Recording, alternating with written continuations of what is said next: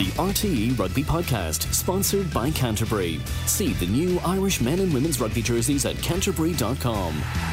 And you're very welcome to the RTE Rugby Podcast as we look back on the last 16 of the Champions Cup just gone. We'll also look ahead to Friday Night Rugby this weekend, URC back, and we have a interprovincial Derby on Saturday, Friday night to look forward to at Ravenhill. Plus, the Women's Six Nations kicks on as well as Ireland go to England. Maybe the less said about that, the better. In the company of Neil Tracy, Donal Lenihan, and Fiona Hayes. You're all very welcome, guys. And um, look, we'll get straight into it. Donal, before we get into the matches um, as such at the weekend, and lots to talk about there, just your overall thoughts on the two legged nature of the last 16. Do you think, as a concept, that it was uh, worth embracing, and do you think it worked? Yeah, I did. I have to say, I thought it, uh, it added something novel, something that we're not used to in rugby. Um, and when you look at the games, uh, you know, I watched a lot of the games over the two weekends. Uh, it forced teams to play to the death. Uh, teams, you look at, at Harlequins in Montpellier, they were 34 0 down a half an hour into the game. Uh, at any other stage, you'd think, well, look, they might start concentrating on the Premiership, but uh, they kept playing. They brought it within 14 points, and as a consequence of that, it meant that their game back in the stoop was alive. We saw that all over the place. You look at Toulouse against Ulster away. Uh, 14 men for 70 minutes in the game. Ulster in control. Uh, was it 13 points up with a minute to go? Toulouse kept playing. In other times, you know, they might they, that might not have happened if it was a, a, knockout game. So from that point of view, yeah, I thought it was outstanding. Um, I know it is, you know, it's a bit kind of clumsy in some degree, but uh, originally, it was brought in uh, for the quarterfinal stage. When the concept came up first, it was brought in for quarterfinals, but because of the COVID and the necessity to kind of get more teams out of the pool stage, when they created this round of 16, um, it was then decided to have it at that stage of the tournament. I think, you know, going from 24 teams to 16 teams, there's still too much deadwood floating around. Uh, I think. Mm uh, I'd, I'd persist with the concept, but I'd bring it back next year for the quarterfinals because right. you know yourself, you can be unlucky the way things work out in the pool stage. At least um, by having the home and away leg in Europe, it does give you a, a sort of a second go at it. I would persist with the higher ranking team having the second game at home. So therefore, you know, you have that incentive as, as Munster had, you know, when they were beaten in Exeter. It was all about keeping the margin of defeat uh, in Sandy Park as narrow as possible because you felt bringing any team back to Thomond Park, you'd have a great chance of closing that gap. So overall, uh, I think it's worth persisting with, but I would suggest bring it in a quarter-final stage. What did you think, Fiona? Overall, did you enjoy it? Loved it. Thought it was brilliant. New edition. I every game nearly was alive when it came to the second leg or leg. I watched that uh, Bristol Sale game. The first game, I nearly fell asleep. It was so boring that uh, that scoreline was horrific. But then we saw what a cracker the next game. So it gave the two to two sides uh, a chance to put on a real show. And I just mm. thought it was brilliant for the game. And as we saw, you know, the narrow margins, we saw poor Ulster with Toulouse, but but it just made for cracking games. Now the lads' bodies mightn't feel uh, like they loved it two weeks in a row, but for the spectator, yeah. it was brilliant. It was. Neil Tracy's so happy with Munster's result. He's on the cans of Guinness at 10 a.m. in the morning. Are you drinking Guinness there? What's in the cup? Oh, that's coffee. Don't worry. That's, oh, it's that's, coffee. That's sure, coffee, right. Yeah. Okay, grand. I have a bad reputation. I think you're going to outdo me if you're on the Guinness at 10 in the morning. But look, um, I, I, was laughing at uh, Neil. I was laughing at Stephen Jones. Um, you know, I generally tend to laugh at Stephen Jones when he puts up these tweets, but uh, he put up on, I think, one of the Friday when Montpellier named their team that this is an absolute disgrace and they're just throwing away the competition in favour of the top 14. And then Montpellier go out and do what they did to Harlequins. I thought that was beautiful. yeah, I, I remember seeing those on Friday afternoon as well. And straight away, you're just thinking, oh, there's only one way these can age, you know, and in yeah. the end, it turned like milk. But um, I'd go along with what Fiona and Joan were saying. I thought the the two legged nature, like it really, really added to not all the games, obviously. There were a couple that ended up in blowouts at Leinster and Connacht, and you you had Sale and Bristol on Friday night was absolutely brilliant, and just constantly back and forth. Uh, Ulster and Toulouse, like 50 49 across two legs. Like it's just unbearably close, even being in Thomond Park on Saturday afternoon as well. And during the second half, when Exeter had kind of gone back in front over the two legs, even though when you look at the scoreline, Munster were 26 10 winners on the day, like it's a 16 point win in theory, that's a that's a relatively comfortable success. But my only memory of that second half was that there was unbearable tension across Thomond Park. Like it was absolutely unbearable. The only thing I would say is that there has to be a kind of just to be a lot of thought now over the next few months as to if they do want to persist with this next season, what way do they do it? Do you think they will? It's really tough to figure out because as good as it was, and I know Donal was saying as well, you'd rather have it at a quarterfinal stage, which I'd agree with as well. But the problem as well is you have to find that extra weekend somewhere to fit it in because if they were to do it the same as they did this year, the problem is like if we think back to December and January, the pool stages were pretty bad this year. Mm-hmm. It was it, it was it was a tough it was a tough go watching that across across those four rounds when a lot of teams were you know phoning it in after after one or two games. To be totally honest, you had a lot to wade through to get to these brilliant last sixteen games. So I think they really need to figure out what do they want to prioritize. Do they want to have a better tournament the whole way through, or they want do they want more drama once you hit the knockout stage? That's it. And I, I, it's, I sorry, Hugh, I, go on. Yeah. Sorry, I, I think a lot of that, Daniel, was due to the fact that you have 24 teams in it. Um, and then, you know, when you have just the, the, the four um, pool games, a lot of them are gone. Like they're, you know, I mean, there was no no Welsh team, for example, made even the last 16. I mean, they're so off the radar at the moment. It's it's it's quite embarrassing for them. Um, but uh, I personally, I think the competition needs to go back to uh, to 20, keep the quality there, and and build from there. I I, I accept what you're saying about trying to build in an extra match, but look, um, uh, if you go back to the four and then you go the quarter final sorry, you go back to 20 teams and have the quarter final on the home and away leg. Yeah. Uh, I think you can build around it that way. Yeah, you wouldn't have to find necessarily an extra week then. And, and if you think uh, as well, the group stage, this, you know, this year, Fiona, I think Neil is right.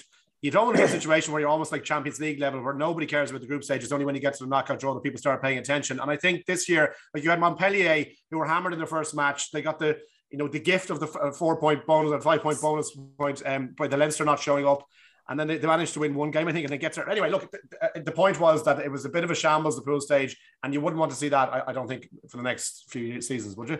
no, it wasn't enjoyable. Some of the games near the end, I know COVID interfered with a lot of fixtures and that when people were getting points here and there, but it just it was it was a bit of a shambles, as Neil said. There was just you know people playing one game, they knew that they'd get points for the next game and, and going through and sailing through, and that meant it. Um, you know, when we get to this stage of the competition, now we're looking at home and away fixtures that are based off kind of people getting gifted points as well. So look, you could you can't stop what happened there, but I think definitely going forward needs to be the shorter teams. That's always worked and even that home and away like build that in somewhere now, quarter final, semi final, wherever it is, but definitely got people standing and cheering and really kind of shook up the tournament as it was.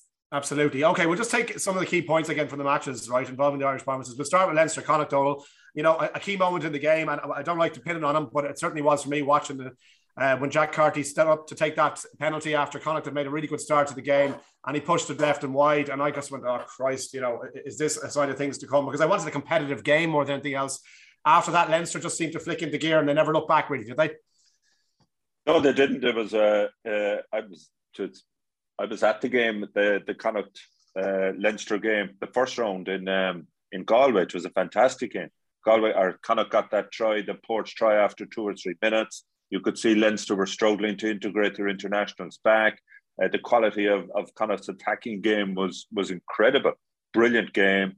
Um, but look, to be fair, Carty, he missed a kick that he should have got. And I mean, that is the one small question mark around Jack Carty in terms of international level key place kicks like that. We've seen that happen in the past. But look, let's at the time I felt, yeah, oh God, look, you've got to take every point against Leinster. That would have put them 6 0 up.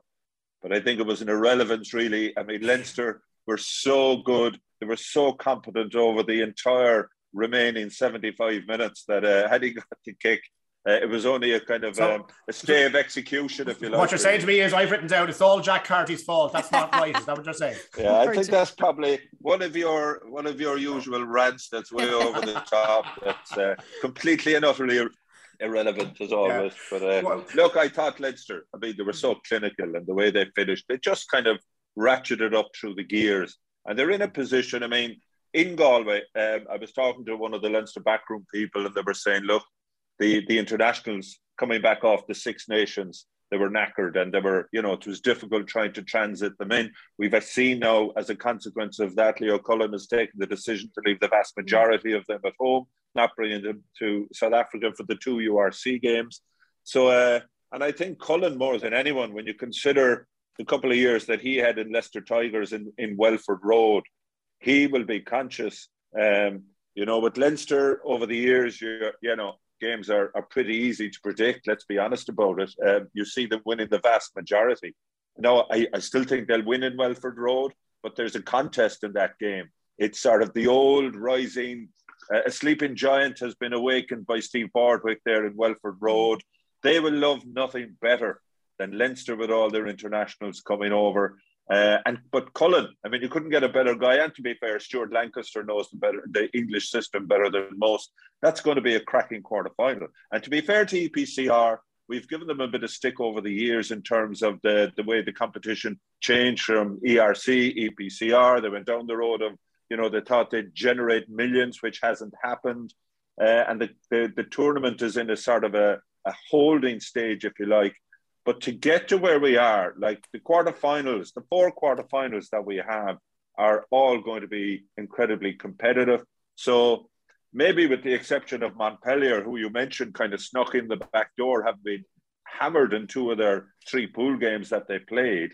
Mm. Uh, I think you've got practically, you know, you've nearly all the best teams in the tournament, which is what you want. So uh, it's a good result overall.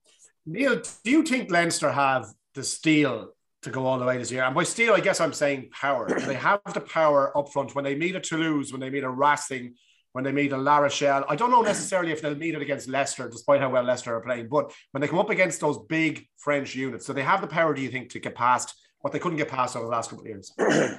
yeah, I, I, do, I do think they have it. I think particularly as well the fact the fact this year as well that you're going to have a front row of Andrew Porter, Tadhg Furlong, and Ronan Kelleher makes a massive difference as well. And also mm-hmm. then Dan Sheehan is a year further down the line. Like the, I think you're still looking at their second row maybe and thinking they need that big lock in there, which is something they're trying to get next season with Jason Jenkins. But mm.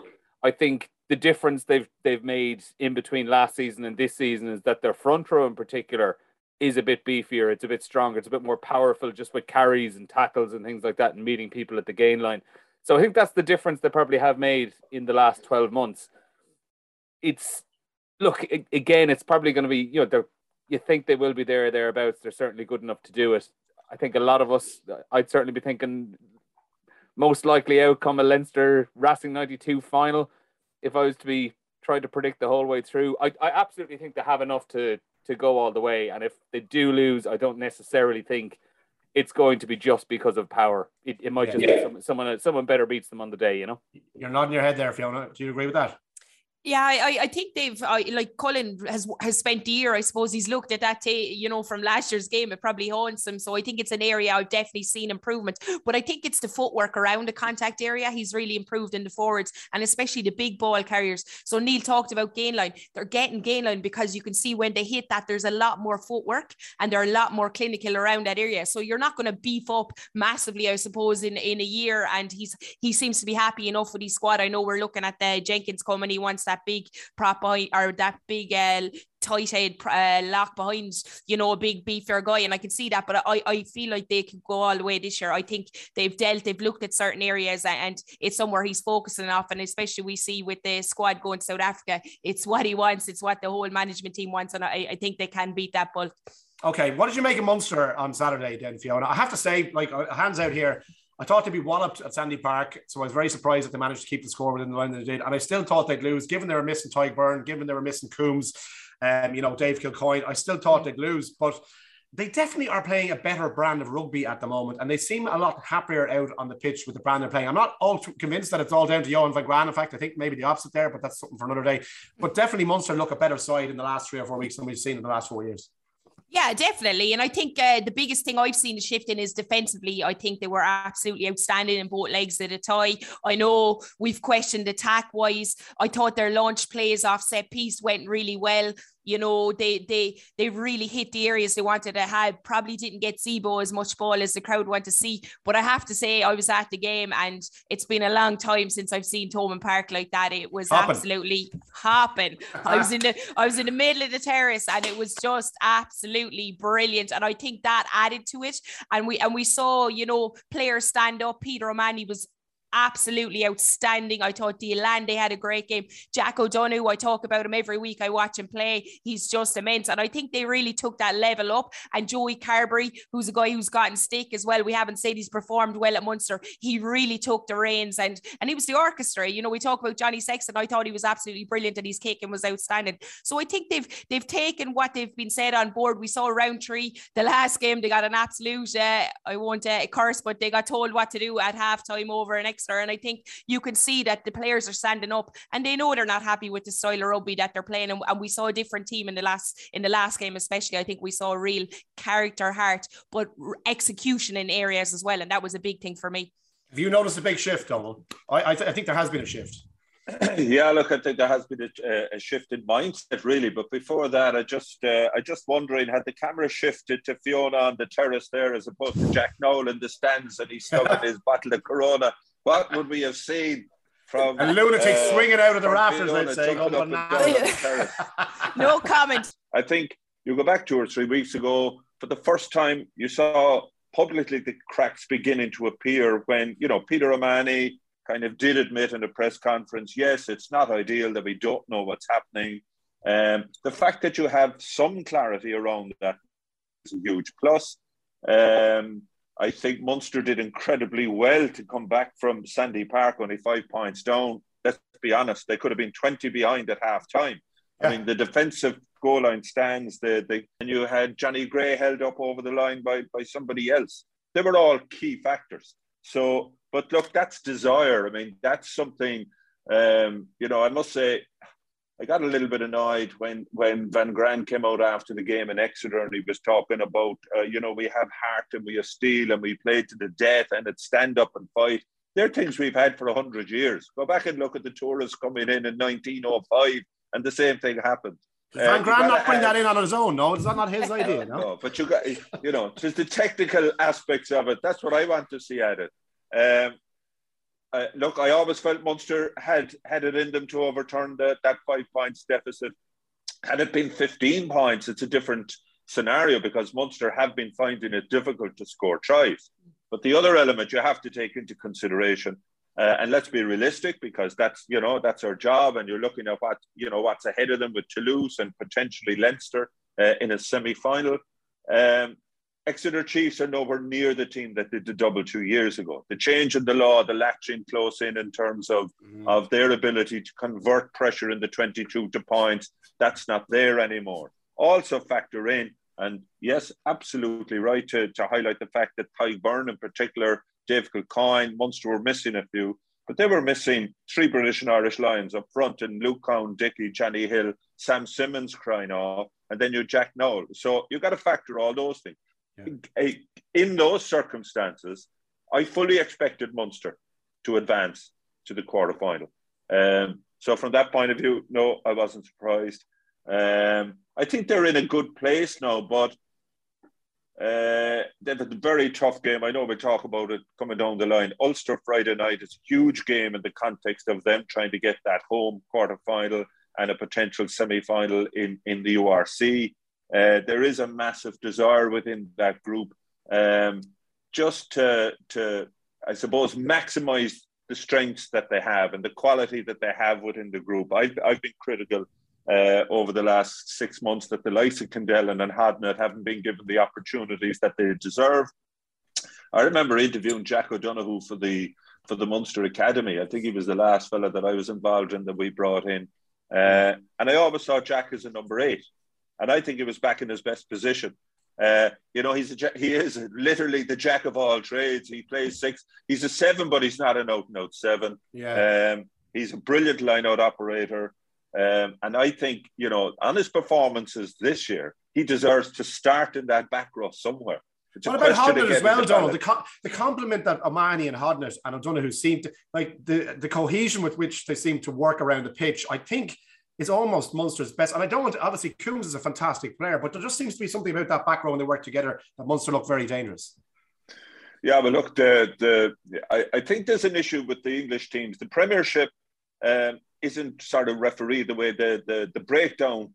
It's, it's almost as if the opposition allow you. They, they're not as competitive on the deck uh, in the Premiership.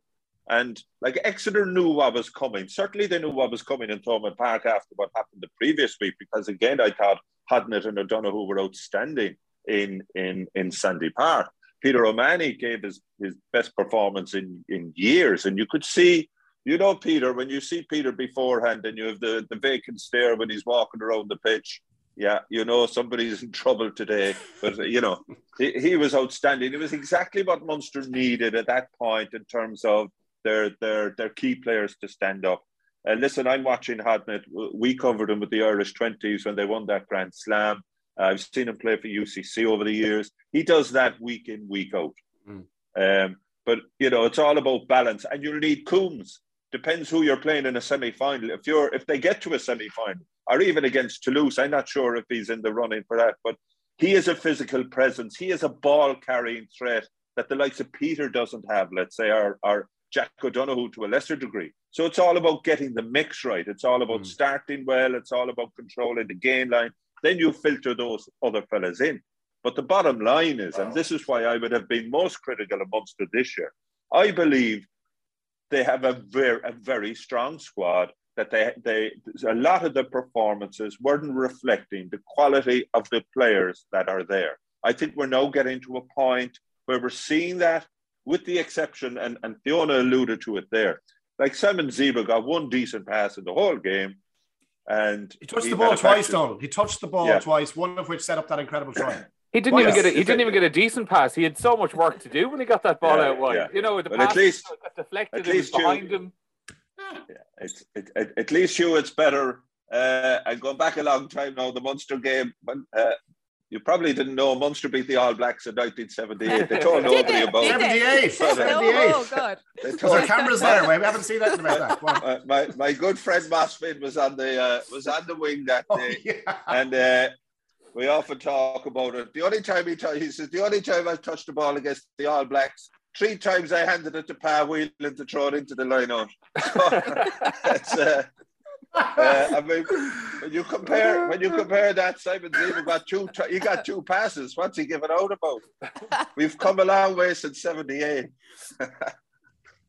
um, but uh, okay, well then Neil, just moving on a little bit, just before we move on to Ulster. Then, um, you know, if, if, you're looking at this Friday night, even with Ulster, and even against Toulouse, like, you know, does Craig Casey have to come in for consideration for a start, or or or would you be happy enough that Conor Murray, you know, because he's started the last couple of games, the Munster have come through the tie, deserves to go again? And the reason I ask is that there's just a notable injection of pace when Casey comes on at scrum half.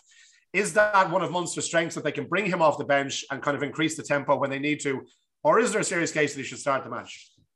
There, well, there probably is serious consideration he starts, and I, look, I think it's it's actually quite likely as well. We were on, I was on Johan van Graan's press conference there yesterday, and he kind of hinted that at some point over these next two weeks, he probably will have to be rotating in and out as internationals, given you know just kind of managing minutes and things like that. Hopefully not Friday night though against Ulster. I mean, surely that's a full strength team. You know, if if if he has to be taking out internationals for that game, where Munster, in theory, depending on the result, Munster could finish the weekend anywhere from second to eighth in the table, which is just incredible. And it, to be honest, it's exactly what the URC needed to have a, a, top eight as tightly bunched as that. But that's a different point anyway. But on mm-hmm. on and Casey I think you can actually kind of just pick and choose your games with the two of them at this stage uh, in a kind of a horses for courses way. Do you want do you want that kind of injection of pace from Casey from the start, or do you want a game manager on early to get you into a good position and then unleash someone like Craig Casey in the last 20 minutes? I think mm-hmm.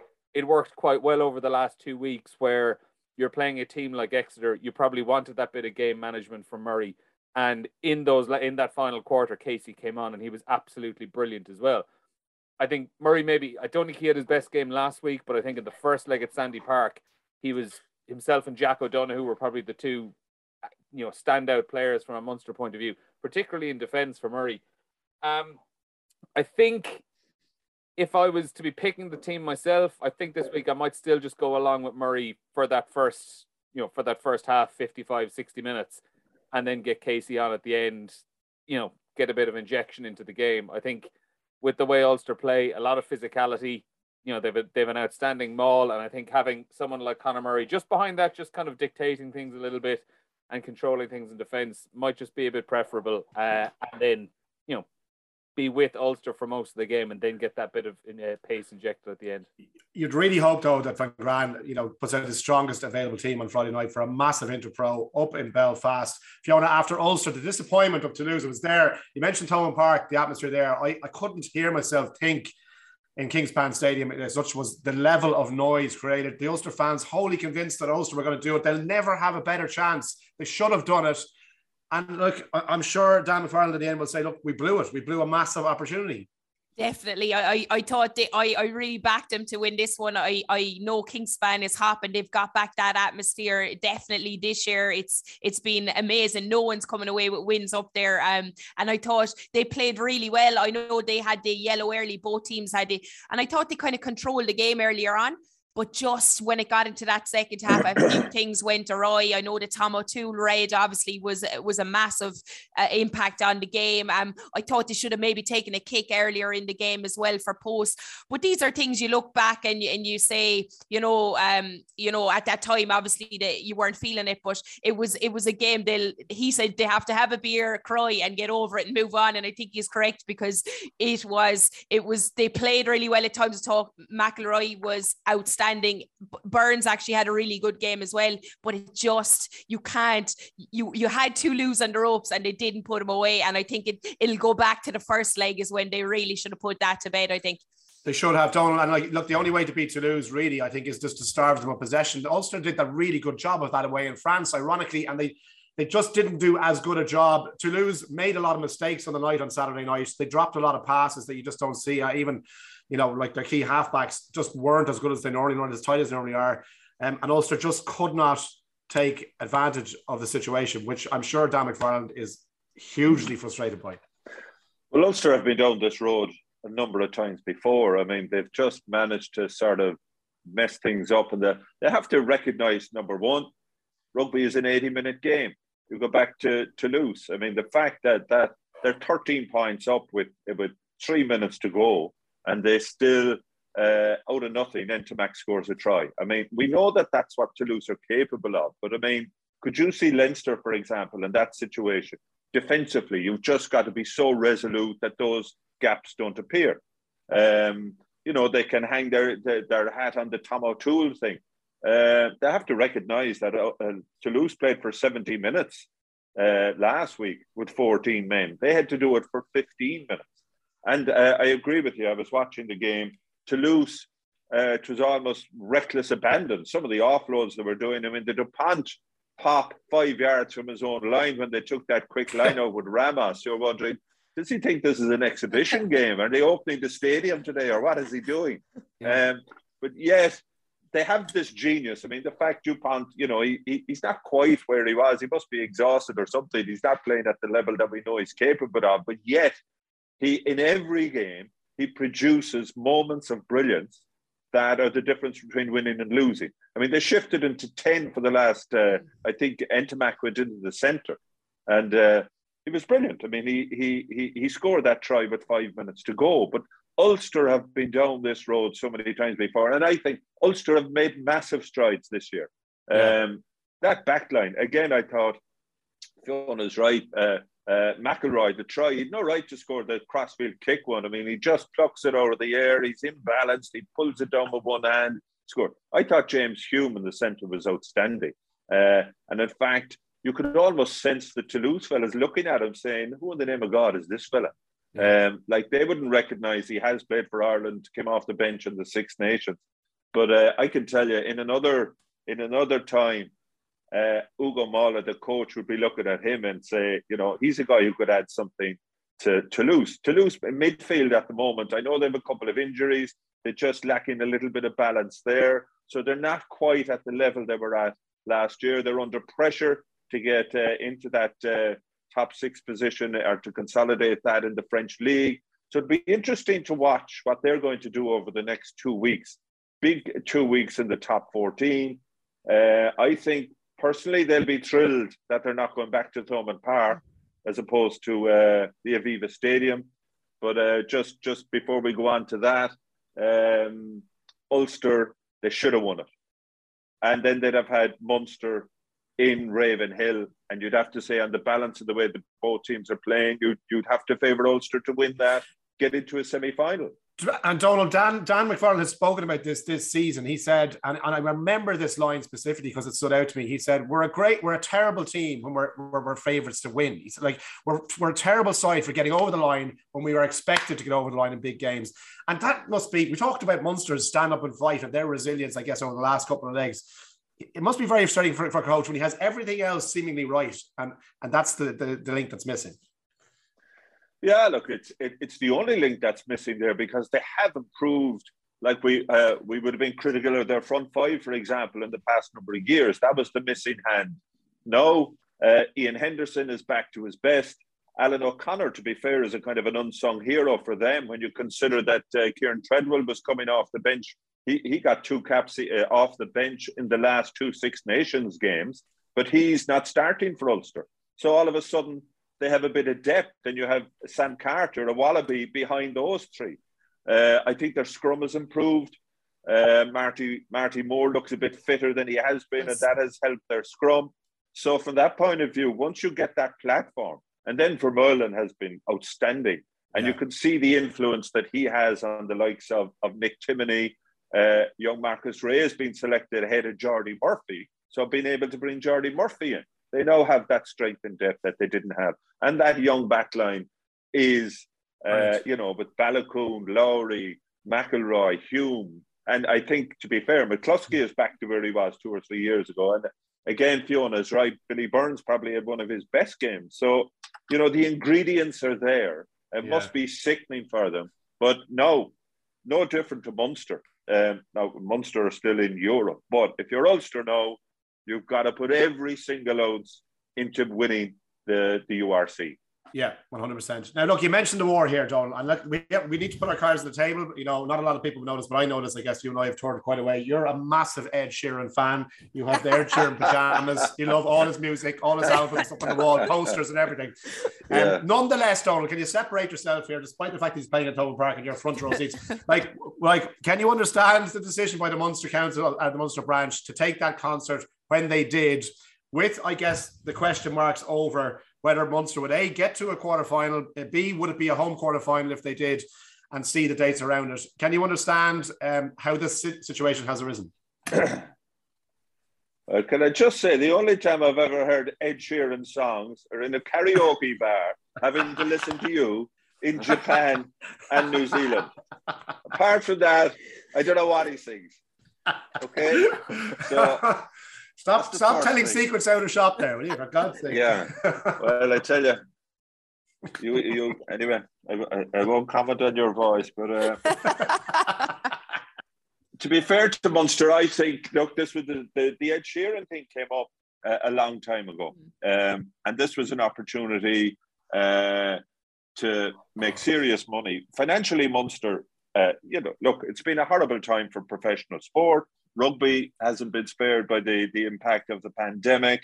Uh, Munster, more than the other provinces, are under serious financial um, difficulty due to the redevelopment of Thomond Park. That's a kind of a noose over their neck now. And to be fair, the IRFU have changed the uh, repayment schedule on it. They've given them sort of holiday payments.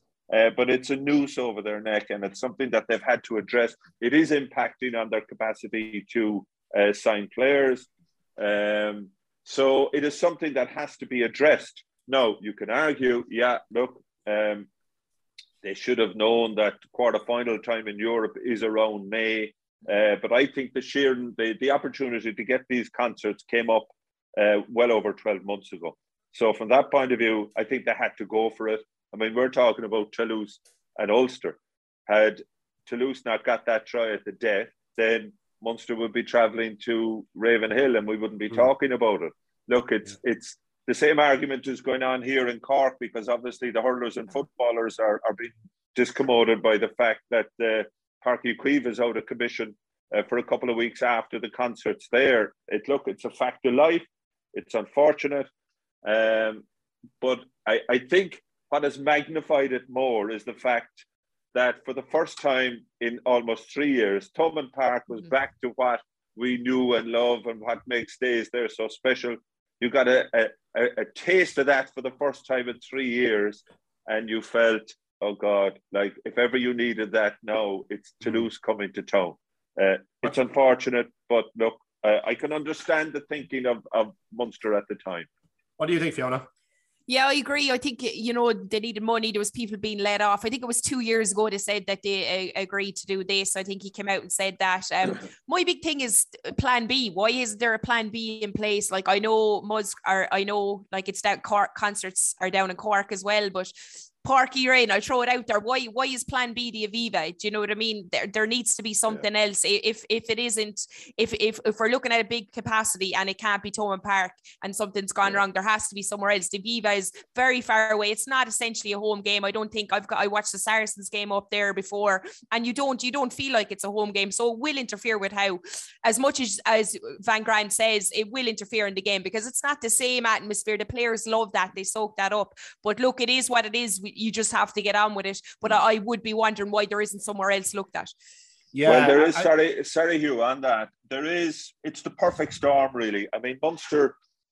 Uh, they've done feasibility studies on on playing the game and playing games, big games in Páirc Uí Chaoimh.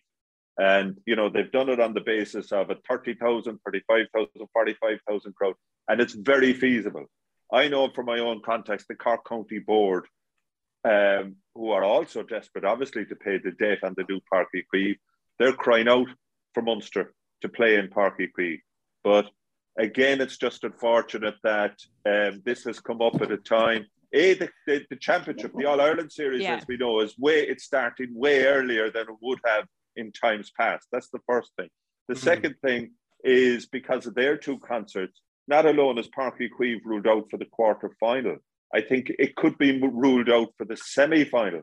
I like the one that will really annoy me is if Munster beat Toulouse and Leinster make the semi final. Munster are the higher ranked team and therefore entitled to host the semi final. Where is it going to be? The Aviva. I mean, you know, uh, that is a game. Had that been in Uí Chaoimh, 45,000 people, I think it would be riveting. I also know that uh, the branch, they looked at the possibility of Fitzgerald Stadium in Killarney. They looked at uh, Semple Stadium in Thurles, but um, there's Temple issues Hill. there. No, Temple Hill uh, was unavailable. unavailable. It was up to you. It was up to you. Would be in Temple Hill anyway. Yeah. I can tell you that much. Yeah, we have, we have, we're, we have tag rugby now five nights a week, so I uh, can't cope with that. Uh, no, I think it comes back. Killarney, Killarney, and, and Tipperary comes back to the um, the corporate side of it. The facilities mm. aren't quite there for the corporate side of what you'd be looking for for a European semi final. But uh, look, down the road, this is going to happen. Thomond Park is the home of Munster Rugby, but for those games, quarterfinals, semi finals, and indeed, I like I, I I think the Christmas, if Munster want to generate money, Munster, Leinster, Stephen's Day, they have mm. to give one of those to uh, Uí Chaoimh. I guarantee you, you get a 45,000 sellout crowd look at the money you'd make out of that. I've always yeah. said over the years that that Munster Leinster fixture in Pro 14 or URC as it is now being shifted to the, to the Aviva. The extra money that Leinster were able to generate from that uh, has been a major factor in them being able to go on, build the facilities that they have, build the development structures they have around the, the province, these, these um, uh, development hubs that they have all around Leinster. So, look, the financial side of it is important, but uh, it's just a pity. The perfect storm. I think yeah. Toulouse playing Munster and Páirc Uí Chaoimh would have been fantastic. Neil, is there, there seems to be a good bit of anger among Munster fans. Some Munster fans, there are some who are quite, you know, pragmatic about it and accept what has happened. But there's an awful lot of anger as well that this match A is not in Thomond Park, B not in Munster, and has to go to the Aviva. Yeah, like I think it's it's more a frustration with the entire situation. I think there's a lot of understanding of mm. how they've ended up in the situation rather than people kind of angry with Munster mm. for doing this. Yeah, yeah, I yeah. kind of go along with what Fiona and Donal were saying there, where obviously I think that they they have to be questioned for it. They have to be kind of grilled on on on how it's how it's come to this point. But I would probably be leaning on the side of there were two years of incredible uncertainty with finances. There were a lot of people laid off uh, even like a lot of staff of Munster Rugby laid off, not just kind of yeah. that they couldn't sign or things like that. So I think it is probably it's understandable that they took the chance of booking a concert like that for for that weekend. Having said all that, if it was to happen next year or the year after, where there was a similar clash, I think that would be completely unacceptable. I think this as a one-off, having to take that chance was was okay. Like Donal was saying, it's that perfect storm of you know the fact that I think it's is it something to do with the stage that Ed Sheeran has, where it's out in the middle of the pitch or something that that's, that's what it is. Yeah. The delay with the pitches being being playable again for a couple of weeks after, that's mm. probably just making it even worse. And by the way, has one person ever caused more chaos on the Munster sporting calendar than no. Sheeran.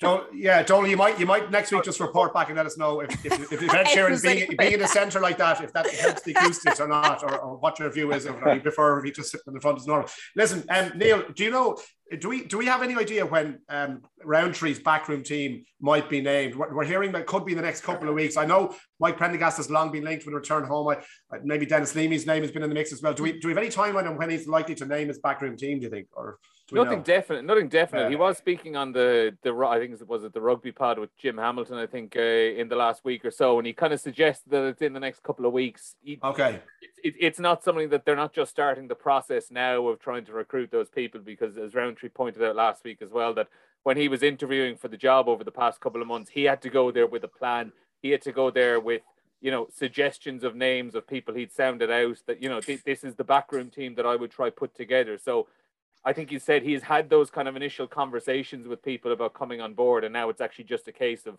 of signing them up and getting them in, getting them involved. Okay, all right. Um, last topic for discussion then, um, Fiona, and we won't go too big on this. I look, I put it to you, and I don't want to be too dismissive here, right? And, uh, but I'm very conscious of the amount of overhaul in the squad in the last couple of weeks, uh, the amount of sevens players that were starting backline players in the three games before now in the Women's Six Nations that are gone, and the fact that England are monstrous. If Ireland can keep England within 40 points, and I'm not being dismissive here of something, I think that's a fantastic result. I agree with you. I think um, obviously injuries as well. Sam Monaghan is going to be a huge loss on, Massive, on how yeah. she's played.